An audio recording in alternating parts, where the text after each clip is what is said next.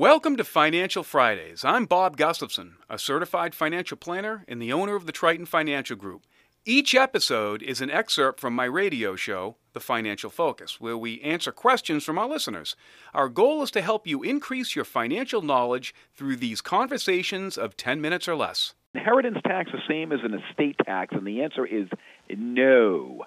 So estate taxes are generally leveled at the estate level. So when somebody dies, they have this their estate, which is basically all their all their possessions and belongings, investment accounts, and all that sort of thing. Estate taxes are paid by the estate um, before they go to the heirs. Now, with an inheritance tax, the tax is actually paid by the beneficiary, John.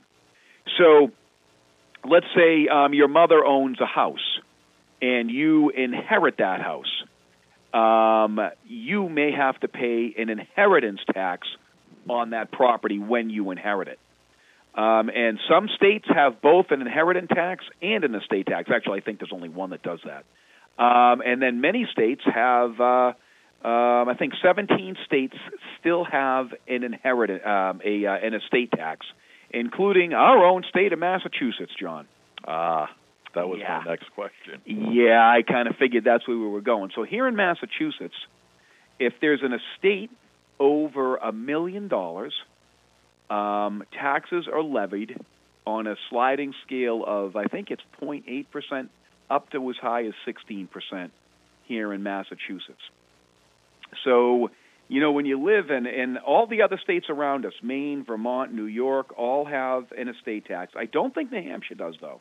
I don't think New Hampshire has an estate tax at this point. They may someday. Um, it seems that New Hampshire is getting turning from red to purple, and at some point they may end up being blue, and that's usually when estate taxes come in. But in any event, here in Mass there is a uh, there is an estate tax, and uh, it's uh, it's it's pretty high because the uh, the the the threshold is so low. A million dollars today is is is not a lot of money, John. I'm afraid. Not like it is. It's uh, not like it is in Tennessee. A million dollars is still a lot of money in Tennessee, but not here in Massachusetts. Right. No, it's it's really not, Bob, and it's a rate that they're printing money for uh, stimulus that a million dollars is going to be worth even less going forward. So yeah. Yeah, and what the thing I don't understand about estate taxes, and this is and this is what we're what we're seeing. Okay, you know we talked about you know years ago when when Trump won the presidency and you know companies were coming back to the U.S. because we got rid of he lowered the draconian capital uh, um, corporate tax rate at the time. And what happened? You had companies coming back to America, right? Well, you've got the same thing that goes on um, with with respect to personal taxes here too. You know, between uh, you know income taxes, estate taxes, and all this other stuff a lot of people are just calling it a day and getting out of higher tax states, and they are going to places like Florida and Texas and and areas where there are no um, where there either are no estate and income taxes or low um, income taxes. So people are leaving, and that's what they do. They vote with their feet, John. And so that's why you're seeing the population growth in the blue states coming down, and they're going to places like Florida and Texas because nobody feels the obligation to have to pay these taxes. And that's what you end up with. So I'm not sure, you know, why Massachusetts would even bother having an estate tax at this point. I, I don't think any state should have should have an estate tax. I think it probably costs them more money than they actually reap. I, I, and I, I think if they actually did some research on that, that's probably what they're going to find.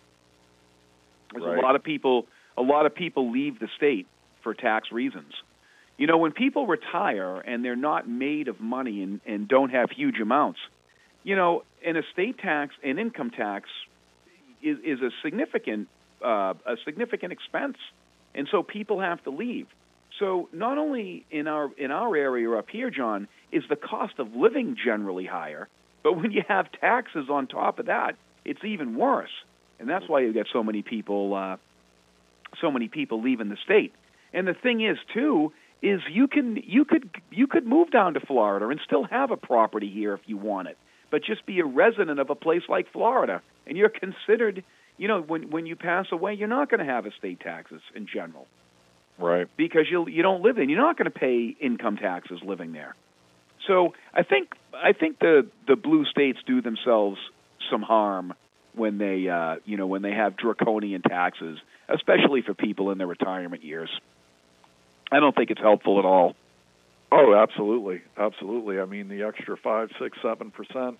You know, um, that every time you take a withdrawal from your retirement, I mean, it hurts. And and you're right. Once you're retired, you can go to a non-tax. I mean, I think that's why Florida has been uh, universally so popular over you know for people. Right, the, the the tax situation is much better, and of course the weather is much better. So you know why not uh take off down there when you're when you're done working and and enjoy the the milder weather and in the state the tax benefits Yeah, it's almost like you know what, Eh, you you you retire, you buy a place in Florida, and you come up here for three months a year. You come up here for the summer, and that's the end of it. You know, especially if you're you know from around here, or your children or your family are from here. Um, there's just uh, there's it, it doesn't make a lot of sense for people to uh, to stay here, um, and that's uh, I think that's that's critical. right is uh, other than just up and leaving uh, the area or the state that you're in to a to a, a non-estate tax state is there Yeah. any other way to avoid paying estate taxes Well, you can't really avoid it, but I mean, there's some things you can do to to, to minimize the effect, but um, th- there's no way to really eliminate it. You know, depending upon the size of your estate. So, if you're, you know, if you're married, you know, the million dollar exemption applies to husband and wife. So you you can work your estate in such a way so you get a two million dollar exemption between the two of you. But if you've got uh, if your estate is you know is above that or or what have you, you you're going to pay estate taxes. There's no way around it. You can minimize the effects somewhat. You got to do the research on it, but sometimes you can structure a life insurance policy in such a way where it's cheaper to actually pay the premiums on a life insurance policy uh, because the, the the proceeds, if you have the policy structured properly, can pass outside of the gross estate. So um, insurance premiums can be cheaper than paying estate taxes. So uh, that's a, uh, uh, an option that people have, um, especially for people who are of significant significant wealth, because there is still a federal estate tax, but it's a, it's a large number. It's I think it's 11 million per person, and if you have a husband and wife situation, you know now you double that.